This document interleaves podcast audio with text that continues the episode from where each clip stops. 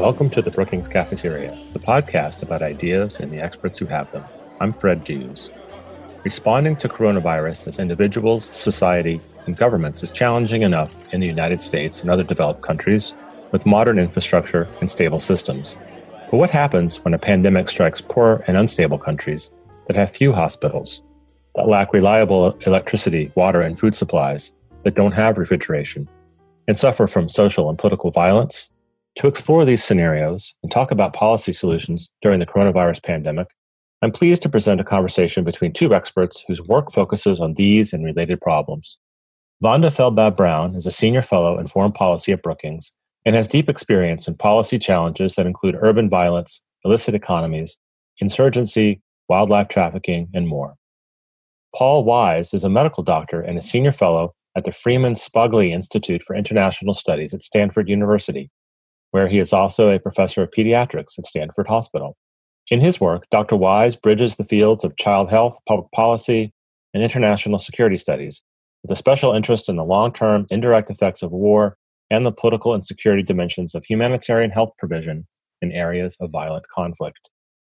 You can follow the Brookings Podcast Network on Twitter at Policy Podcasts to get information about and links to all of our shows, including Dollar and Sense, the Brookings Trade Podcast, The Current, and our Events Podcast. And now, here's Vanda Felbab-Brown's interview with Paul Wise. Paul, for much of your career, you have been working on the issues of healthcare delivery in particularly difficult places, such as countries at war. And much of your effort has really been at the intersection of delivering healthcare, particularly childcare, public policy, international security studies, and war insecurity. You and I wrote together some weeks ago a piece on COVID in slums, reviewing what might happen in these places. What is it about marginalized areas, rural peripheries, war zones, urban slums, prisons that pose particular challenges to dealing with COVID and other pandemics? Thanks, Vanda. There are profound technical challenges, which in turn generate profound political challenges.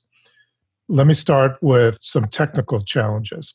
The primary challenge is translating the CDC and World Health Organization guidelines to respond to COVID 19 to the reality of some of the most crowded, insecure, and poorest places on earth. What are these general guidelines for responding to COVID 19? First is staying home, a kind of social isolation, social distancing, also to reduce the potential spread of the virus. Disinfecting surfaces and potential fomites, fomites being inanimate objects that could potentially spread the virus, and hand washing, which involves inanimate objects with the potential to spread the virus, namely your hands to your face and to others. Also, monitoring symptoms of illness and then seeking care when you become really sick. So, those are the general guidelines that have been implemented in Europe, in the United States to a large extent. So, how do you do this in intensely poor, densely populated, urban, semi urban parts of the world? Staying home, number one, is extremely difficult to do. If people stay home, they lose income. And usually these households have no reserves, no buffers whatsoever. They also need to go out and purchase food on a pretty much daily basis. There's no refrigeration in many households. And if they stay home with no income, with inability to purchase food, they can starve. Social distancing is also difficult. These urban areas are highly heterogeneous. So we need to be careful about making broad generalizations. Their origins can be different, social organization can be different.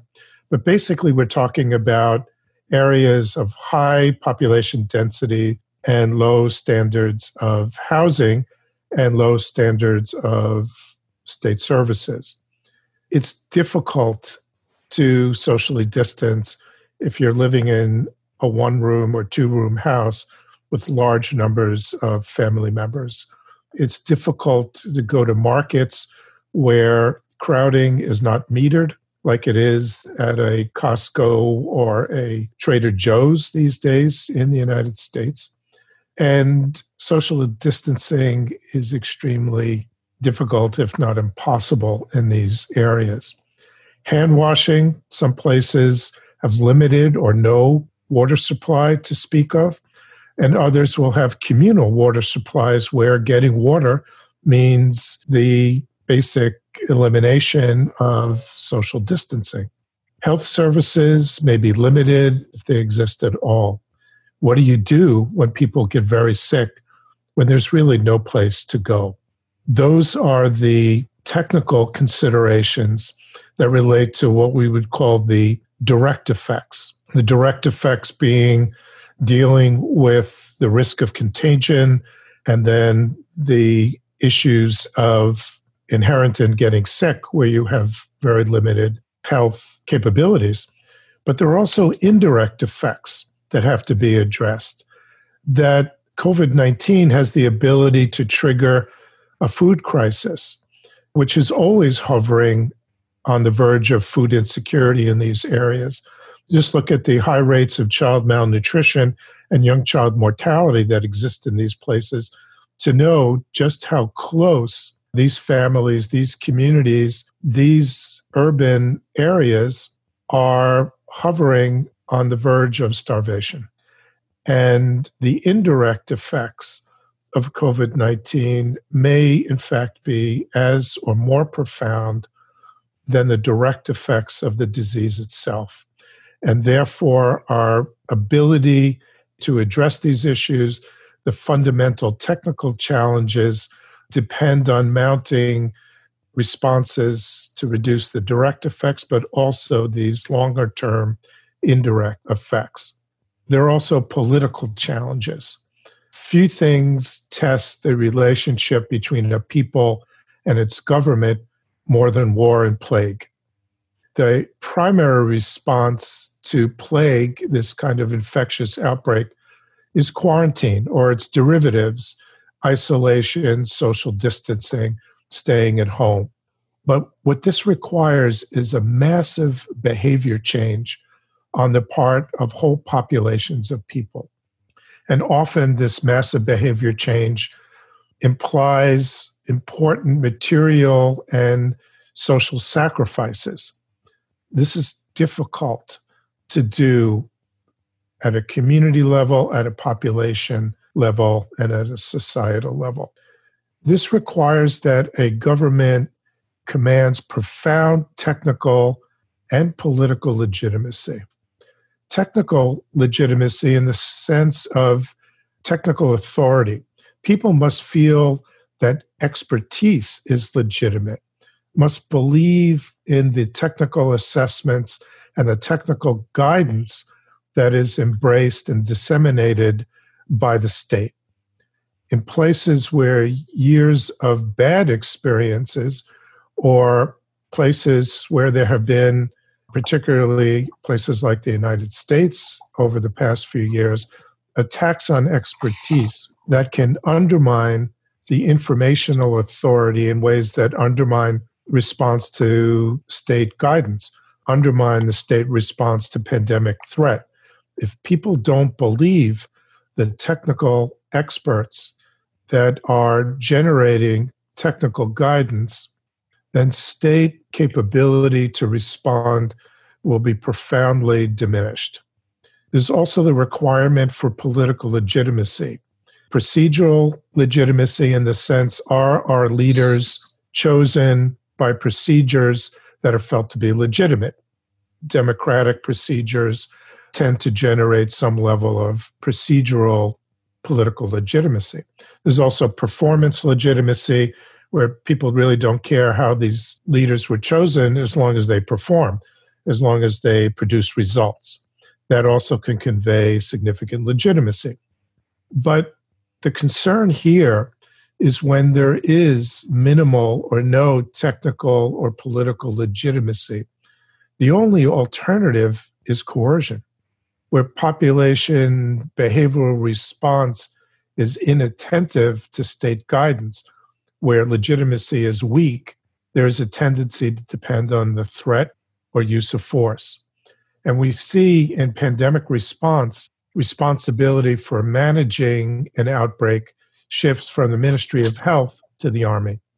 We saw this take place in the Ebola outbreak in West Africa. We see it in the DRC Ebola response.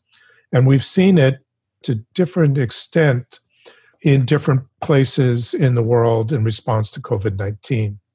Usually there's a kind of hybrid approach in which both currencies, political legitimacy and coercion, are utilized at different times and in different places to control the outbreak. So, my concern and the focus of our work is understanding the interactions between technical legitimacy, political legitimacy, the use of force in areas of weak governance or where the state is actually viewed as inherently predatory, where these interactions can become complex and diminish the ability to respond effectively to the threat of COVID 19. Many of the issues you spoke about, we are seeing in different ways, whether it is excessive usurpation of powers. We are seeing there with President Duterte in the Philippines and extraordinarily heavily militarized response, whether it is leaders promoting bogus medications and bogus treatments, really a stunning coincidence. Iran's Ayatollah Khamenei, for example, has been promoting the use of herbal medicines to deal with Iran's extraordinary COVID outbreak. And many of the herbal doctors, herbal magicians, have been promoting, for example, the use of rose oil as a way to prevent and cure COVID in China. The government has been encouraging the use of bear bile as a way to cure COVID, promoting so called traditional Chinese medicine that lies behind so much of poaching and wildlife trafficking that indeed are believed to be at the origins of the pandemic. Bear bile is a horrific substance in the first place because of the cruelty and barbarity with which it is extracted from bears, but it's also utterly bogus. It doesn't cure anything, let alone COVID. And of course, in the United States, President Trump has suggested ingesting disinfectant as a way to prevent and treat COVID. So, those are false, disastrous suggestions and policies that some leaders are promoting. Nonetheless, the reality of the inability to adopt social distancing, the reality that people face the choice between starvation or going out into a place where they can get infected is indeed reality for very many people in developing countries. So, not surprisingly, they have found it extraordinarily difficult to comply. And while we might see compliance for one week, two weeks, three weeks, this really becomes the period where many populations then start demanding to be let out or start violating the lockdowns. So there are some possible solutions, or at least possible remedies, policy remedies, such as the adoption of direct cash transfers, which can be done without people having to go to bank. In many places in Africa, for example, many people use mobile transfers over their phone to start with as a way to pay bills. So governments could, for example, adopt cash transfers as a mechanism to offset the economic hardships and to allow people to stay home. In some countries, even potentially in places like slums, governments can, for example, waive fees for services, whether it's water, electricity, or internet, to allow the distribution of information or work with governments, work with companies, rather that are in charge of providing these services to waive the fees while people are unable to pay. Know, you talked about the lack of metering in markets that are not Costco's or Trader Joe's. But again, there is a capacity to organize NGOs, to organize social leaders, younger people who can get infected but who face lesser risks of the severity of the disease in helping to keep people apart at water holes. Nonetheless, the situation is very challenging, and we are just now at the cusp of seeing its outbreaks really taking off in places like Afghanistan, where, as of today, about uh, 1,700 cases have been confirmed, and that's tiny percentage of the likely actual number of infections because there is really no testing. And the unofficial estimates are that the number is probably 10 times higher. In Africa, we just saw over the last week 40% jumps. And again, those are just jumps of the numbers that we know that are being tested, but that are, in fact, not true representation of the spread of the illness. And yet, there is very steady mobilization in these places to suggest that people should not be asked to comply. There's lots of mobilization in Africa, in Nigeria, a country which has all the difficult conditions, high density of people in urban spaces, extreme poverty in large places, many different forms of militancy across the country, and a country that was just close to famine levels in the north for much of the past four years and can very easily slip into famine condition once again as a result of COVID. So, very difficult situations where governments need to step up their game, at least with the minimum they can do, though the minimum might be vastly inadequate nonetheless in stopping the spread. Nonetheless, in the conversation so far, we have been talking about what governments can do. Now, part of the motivation of why we wrote the slums piece is that in large marginalized areas, whether those are rural peripheries or urban peripheries, the state is not present, or at least it's not present in any meaningful way to be the provider.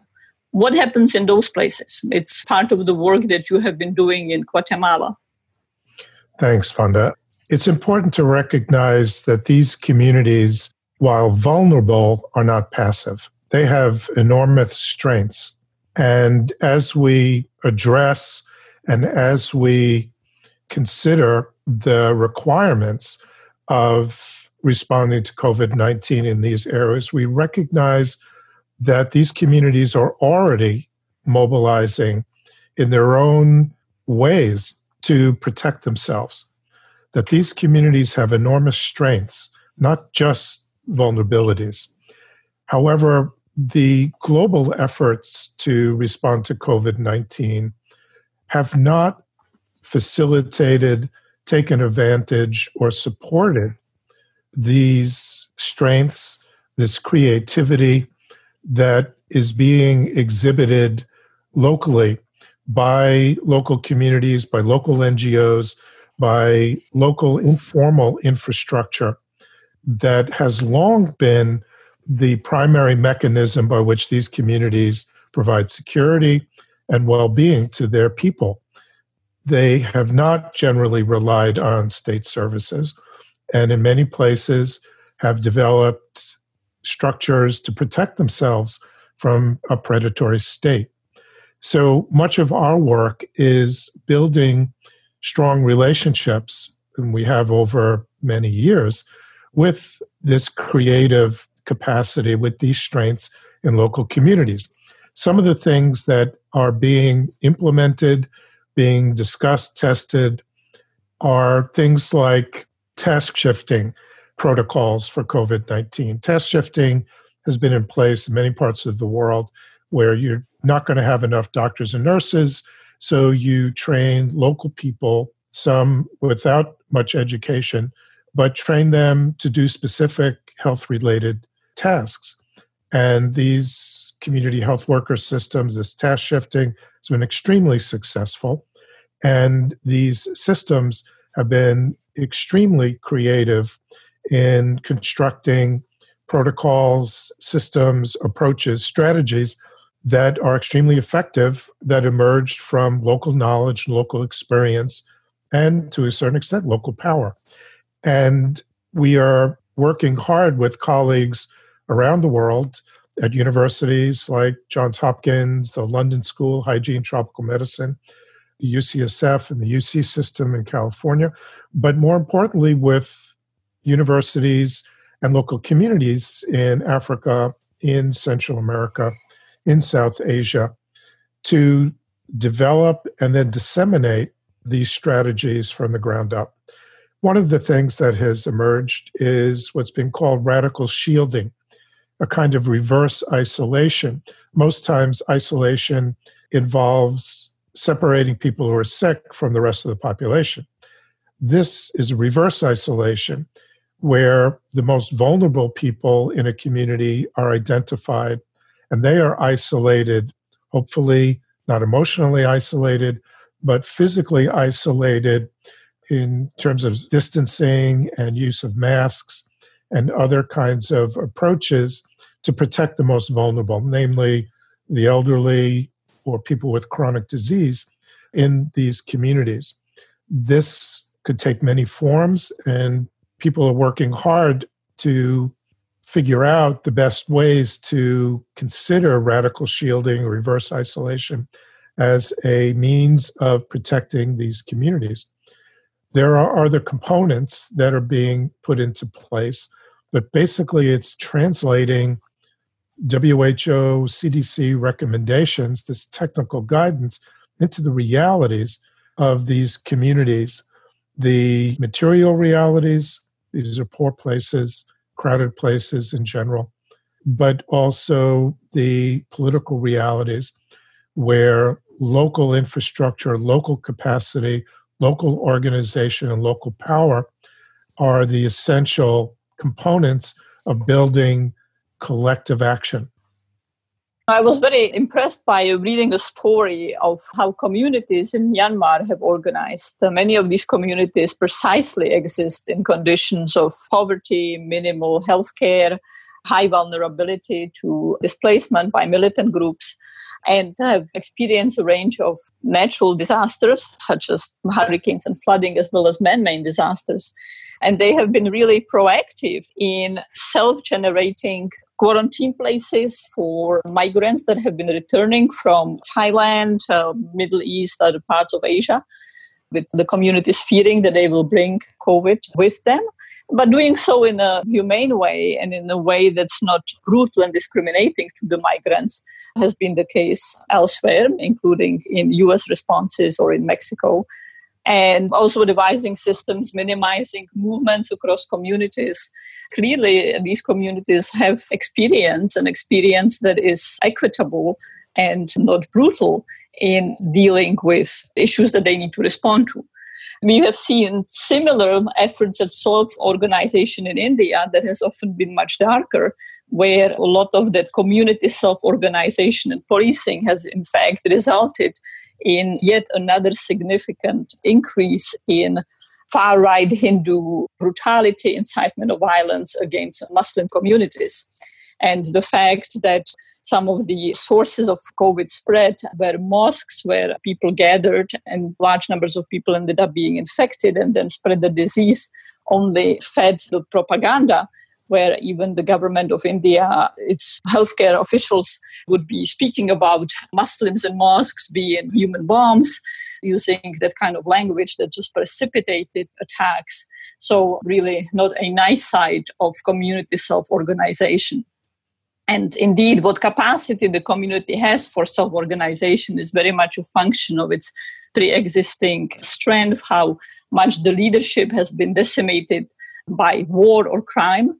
It's not surprising that criminal groups or organized crime groups frequently target community organizers in the first place, try to eliminate them so the community loses the capacity to respond to their coercion but that also means that the community loses the capacity to respond to other shocks or even self organize for just coping with daily activities. Well, these last comments triggered a question that I've been wondering about quite a bit over the last few weeks is that I see many political scientists and others comparing the responses to COVID 19 between democratic and autocratic regimes as the primary dichotomization of the political systems and how they respond. However, I've been more impressed by the divergence in response between populist leaders and others less dependent upon populist support. Why do you think that populists in such places as Brazil, Mexico, the UK, and the United States have all had such denialist impulses. What is it about a pandemic that tends to generate this kind of response? So, as you said, not all slums, not all urban dense places are the same, not all populists are the same, with President Modi, the president of India, being one of the big outliers. Nonetheless, very many populists, including Imran Khan, prime minister in Pakistan, and in fact, President Rodrigo Duterte in the Philippines fall into the mold that you suggested, very strong effort to deny that the pandemic exists, that it is not just a fable or fantasy language they would frequently use, and then trying to avoid social distancing and other measures for as long as possible. Potentially, in the case of Bolsonaro, still today, he is in denial and rejecting the need for such approaches. I think that it stems from several sources. One is that all of the populists were elected in the context of significant segments of populations believing that they have been economically underprivileged and that they have slipped through the cracks of the previous system, that the previous system did not take care of their basic needs. And they all campaign and promise to radically change the economic well being of those groups. Whether this is Andres Manuel Lopez Obrador in Mexico, whose whole message was fighting against the mafia of power, the expression he used against the wealthy Mexican people to bring economic well being to the 40 50% of Mexicans who live in poverty, or whether this was Bolsonaro in Brazil that was again promising to empower, in particular, poorer Brazilians. So, for them to adopt the social distancing means a very significant economic downturn, as it has meant for the entire world. And hence, they have been loath to see the economic effect that directly contradicts their campaign. So I think that's one element is the economic implications for them the political implications of the economic downturn for them are perhaps even more pronounced than for any politician or any government. Second, I would say that many of them have campaigned precisely on the premise that they will cure the country from the malaise they identified before by removing the country from the international system one way or another, rejecting multilateral institutions, rejecting elements of globalizations, whether this is President Trump and his isolationist anti immigrant views, whether this is Boris Johnson and Brexit in the UK. So this strong isolationist element, the problem is the outside world. It is not us, has been very strong. And so there is a then tendency to reject advice that's coming from abroad. And it's also coupled with what you talked about, namely that we're all in some ways promising to break the system, throw away the system, blow up the system, seeing the previous system as at fault and rejecting education and rejecting institutions, not just international ones, domestic ones, re- rejecting experts and rejecting systematically rule of law and anyone who promotes rule of law.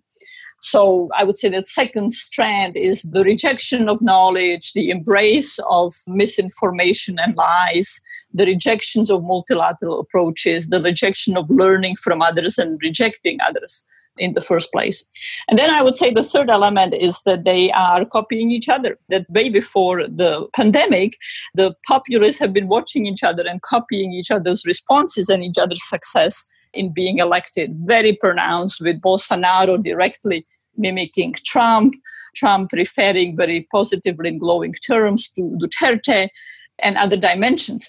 And so when the first populists started rejecting COVID, others followed. But then there are sort of interesting developments to that. I would say that what happened with both the populist leaders is to some extent the same thing that happened with COVID and militant groups and criminal groups. Namely, they all tried to appropriate it for their purposes. So Duterte, classic example here, first rejecting COVID using same language as Bolsonaro and Trump. This is uh, fantasy, it's not real. Still sticking with that message in mid-March. Now, the Philippines is probably the worst hit country in Southeast Asia with very rapid spread, minimal testing by expectations that probably tens of thousands, high tens of thousands, have likely been infected, even though the testing is minimal. And so, what does Duterte do? Well, just last week, he essentially grabbed power, something he has been trying to do for the previous two years of his rule, and now declared himself to have extraordinary emergency powers that go way beyond what is arguably needed in the response. So, you know, COVID, though he is directly responsible for augmenting the spread of COVID in the Philippines, became a mechanism for him to arrogate even more power and to essentially launch a soft coup d'etat in the country. Similarly, in the United States, President Trump has used COVID now to shut down migration in the United States and move to minimize or eliminate migration if he has his way, not just in terms of undocumented workers, but also in terms of legal migration, such as suspending and trying to minimize green card, visa, and other elements. And we're seeing the same thing among militant groups, whether they are Islamists or whether they are far right groups in the United States. However, they reject COVID at first. Later on, they say, okay, well, COVID is now a tool to, for example, infect Jewish people. Those are some of the statements that have been circulating among far right groups in the US who encourage their members to get infected by COVID and go to places with high concentration of Jewish people to infect them. ISIS in Syria and Iraq at first suggested, well, COVID is Allah's punishment on the kafirs, on the infidels. It's fine, believers will not be affected.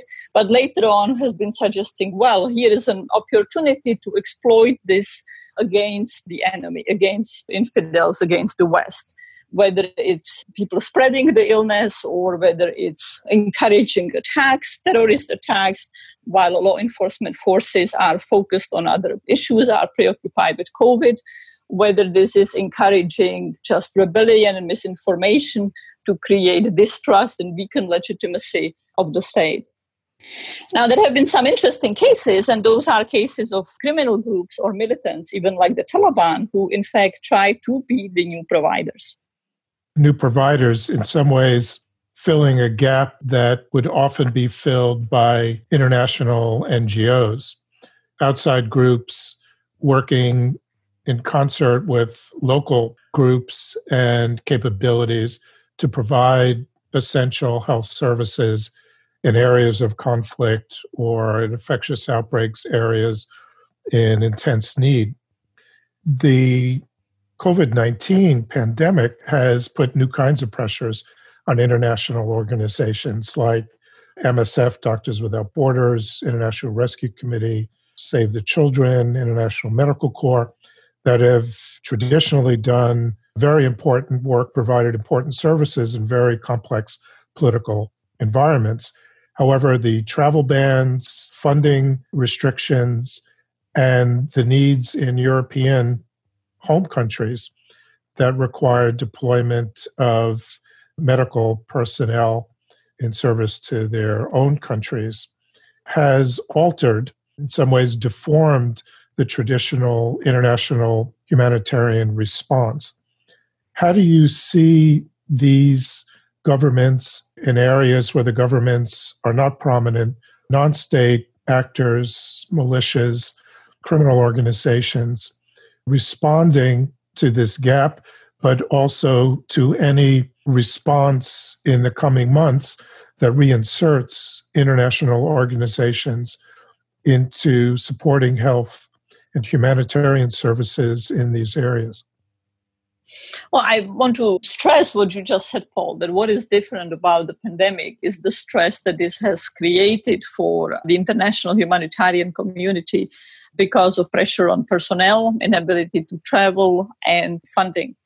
And we are in a situation now where some 135 million people are estimated to be on the cusp of famine in places like Yemen, Syria, Nigeria, that we spoke about. Somalia, really the only way that this will be addressed is through international aid. Now, what the militants and criminal groups can do is really chip at the margins. In the most significant way, they can permit the entry of governments and international medical teams. And we have seen quite a wide set of reactions. The most interesting one has been the Taliban, which has long opposed polio vaccination, for example, believing that this is either a way to sterilize Muslim women or there is mechanisms of spying after US used doctor for identifying bin Laden. So even as late as last July, September, they prohibited groups like MSF and others from operating in the territory they controlled precisely because they were concerned that the international humanitarian medical personnel were spies for targeting their fighters and their leaders. That has changed with COVID, where the Taliban has repeatedly said that it welcomes and will provide protection to both Afghan health workers as well as international health workers. What the Taliban did not say, however, is that they will suspend fighting, which fundamentally would be really the most important step toward changing the situation on the ground and toward allowing more effective response. In fact, the level of fighting in Afghanistan is going up almost daily the Taliban is upping the spring offensive. It's been conducting 500, 600 attacks a week, often killing between 20 and 40 Afghan security personnel in these attacks. So, very high operational tempo, a lot of deaths, a lot of attacks amidst COVID. Shabab is another interesting case. Of course, Shabab was enormously complicit in uh, magnifying the 2011 famine in Somalia because it uh, was turning away the humanitarian community, which was already under much fear and pressure as a result of the Obama administration insisting that any kind of aid that falls into the hands of Shabab will be considered material support for Shabab.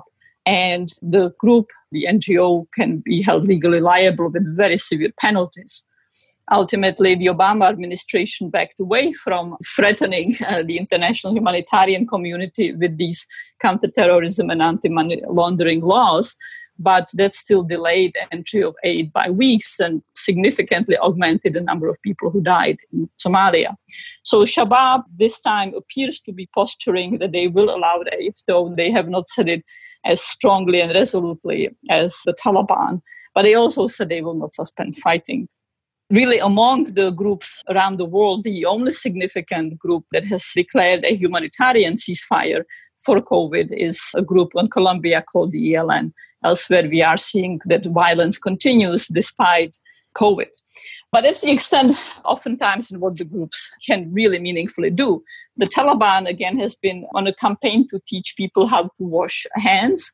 They have organized meetings in which they preach social distancing. Now, ironically, some of these videos shows that at the meetings they preach social distancing. They don't actually practice social distancing. People are much closer than six feet apart, and the Taliban speakers will take off their mask to speak. But nonetheless, they have been saying the right messages. They have not been in denial of the situation. They've been also explaining to people that even Muslim people can be infected. This is not just an illness of the kafir. So they have taken those steps. And to some extent, they have been trying to hand out soap, sanitizers, and some food which is also what Mexican criminal groups have done. A whole panoply of Mexican criminal groups, including the most vicious ones, have been handing out bags containing food and soap. But none of these groups have any capacity to provide any testing, any kind of treatment. So they will say, do the distancing when you become very ill, then you need to go to the medical hospital run by the government or to the clinic or by an NGO to be tested. And it just shows that although they are sometimes even having better messages than some of the populist leaders, in some cases, not always that we have spoken about, their actual technical vision capacity is very limited. Many of these groups excel in delivering justice and delivering effective dispute resolution systems, like the Taliban, like Al Shabaab, even groups like FARC dissidents or the FARC previously in Colombia but they don't have medical expertise. They can build a clinic, but they need someone else to staff it. They can still come out out of COVID very much strengthened and be seen as the more effective, more caring providers, more immediate providers than even the government. And how much political capital militants and organized crime groups get out of the response to COVID will vary by many factors, including what their response to COVID actually is. It will vary by how the state acts as an alternative provider, if at all. And it will also vary by how they can calibrate their brutality, extortion, violence, and repression with delivering meaningful services. But just like populist leaders, COVID is a tool to be utilized for their purposes. Well, in some, my hope is that the funding for these international groups will come back and come back stronger than ever. However, my fear is that there will be new forms by which these groups exercise power. And in response to COVID and the destabilization of local structures and power relationships, that what we may see is a requirement for international humanitarian groups to find alternative negotiating postures that afford access to populations in dire need, but also negotiations to ensure the security of humanitarian personnel and facilities. My fear is that the impact of COVID 19 on these power relationships in the areas of greatest humanitarian requirements will have shifted in ways that will place new obstacles and new burdens on humanitarian organizations in providing the critical services and compassion that these communities not only need but deserve. Second to last question, Paul, which is the vaccine. When it comes, however quickly or late, is it going to be the solution? And how significant a solution is it going to be in developing countries?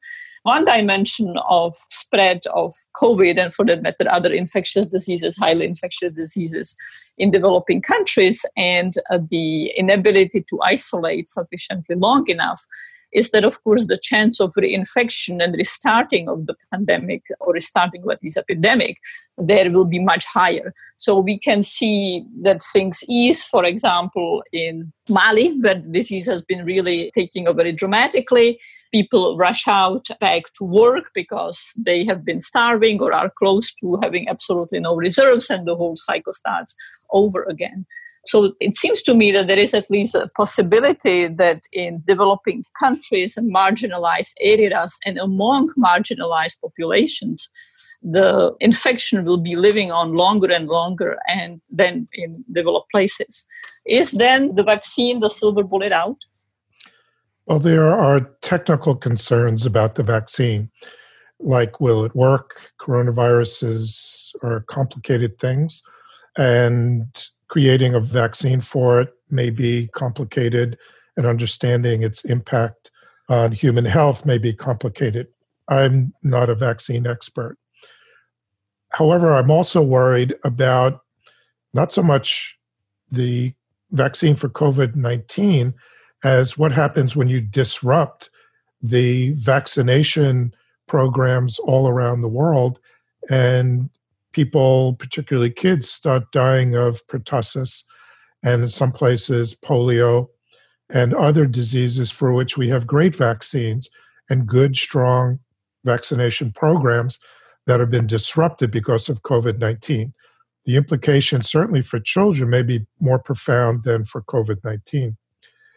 But I do worry about the provision, the equitable provision of whatever vaccine is shown to be effective.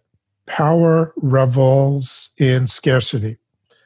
And when you have a scarce, efficacious health intervention, is when you will see unequal mechanisms of provision, where the powerful and the wealthy, both countries and people within these countries, are far more likely to get the vaccine, in, at least in the short run.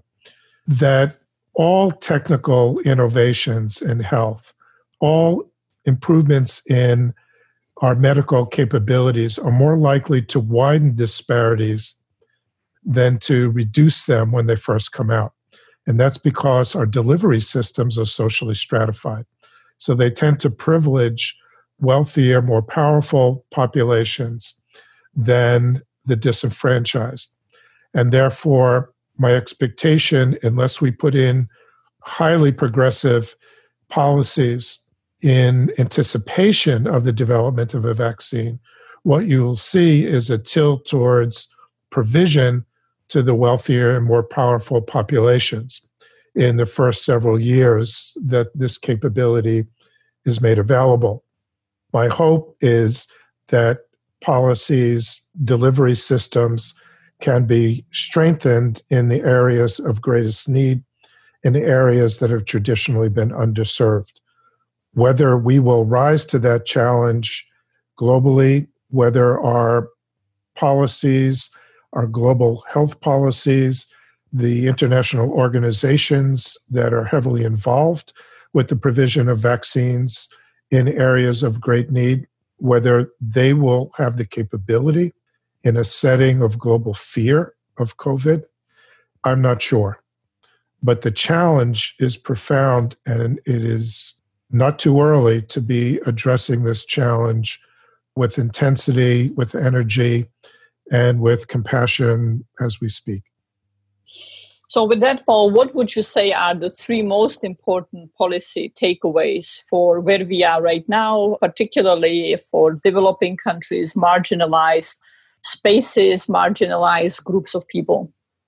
Well, the first is the most urgent, which is to create and implement strategies that are capable of protecting populations without strong health systems from COVID 19. In other words, the places we've been talking about require far more innovative and pragmatic preventive protections, preventive strategies. And to be straight on this, I don't see a strong global effort mobilizing to do this. I see haphazard, patchwork kinds of approaches and not the kind of strong collective action that will be required to develop together with these communities with their capabilities and extant infrastructure effective strategies to protect people living in migrant encampments on the Mexican side of the US Mexican border, in rural areas of Guatemala, of areas plagued by chronic violent conflict or densely populated urban and semi urban areas controlled by criminal gangs. I just don't see this coming together in ways that will meet the needs. Second, I think we also need to provide far greater assistance in non traditional ways to the communities of greatest concern.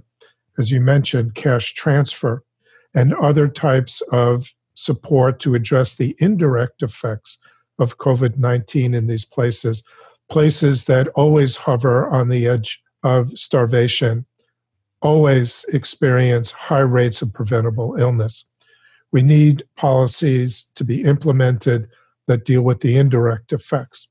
And the third is to anticipate the development of new medical capabilities, either effective treatments or a vaccine, to have the policies in place, the financing in place, the delivery structures in place to ensure equitable provision, that all communities in need will be provided the new efficacious intervention based on need and not based on their claims to societal power.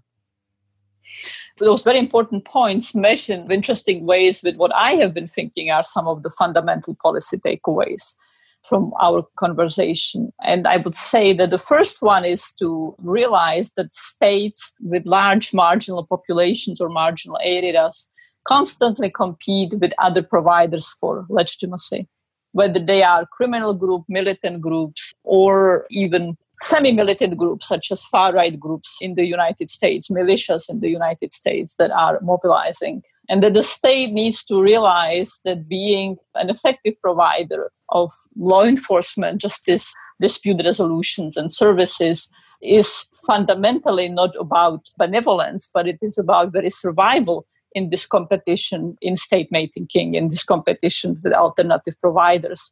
In a context where the state its institutions, bureaucracies are being challenged far more than ever and are being questioned as to their utility in a way that we really haven't seen over very many decades. Now, the second would be the one where you talk about compassion, where again, I believe that one of the important takeaways for all of us as people, but also for countries, is that we cannot just neglect the developing country, the marginalized population, that we cannot just hoard the masks and test kits for ourselves or for the wealthier even much as elected officials obviously feel primary responsibility justly to those who vote for them, not for the larger communities. But in the end of the day, the ability to have the infection start again, reinfection because of global travel, because of necessary global travel, because of other dimensions, requires that the response is not just self regarding, that it is also other regarding. And finally, something that we did not talk about in this show, but it is fundamental and often not gets too much attention in the policy debate in general circles, is the need to prevent or at least minimize the chances of another pandemic. Another pandemic will come. In some ways, it was lucky how long it took between SARS and COVID, and it was lucky that SARS ended up being far more contained than it could have been. But the issue of zoogenic diseases that spread from animals to people is present and it's intimately intertwined with dramatic offtakes of wildlife for human consumption, for pets, for issues such as traditional medicine. We are vacuuming global habitat of animals at a rate that is unprecedented, a thousand times greater than historic averages of extinction, so much so that we are facing the sixth human made extinction so, much better regulation of wildlife trade is a crucial element for preventing future pandemics, but so is much better habitat conservation. We really want to minimize situations where humans come in contact with wild animals to prevent emergence of illnesses such as HIV/AIDS, such as Ebola, SARS, of course, now COVID, all of which have to do with far more intense contact between humans and wild animals. And preserving habitats, preserving forests, minimizing destruction of natural spaces, keeping intact natural places as intact as possible is really the big challenge, not just for conservation, but even for the health community and increasingly for basic economic national security well being of countries.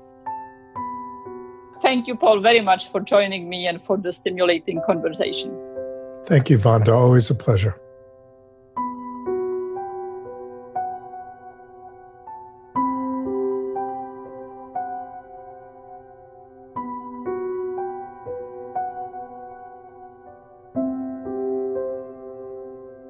Brookings Cafeteria podcast is the product of an amazing team of colleagues, starting with audio engineer Gaston Reboredo and producer Chris McKenna.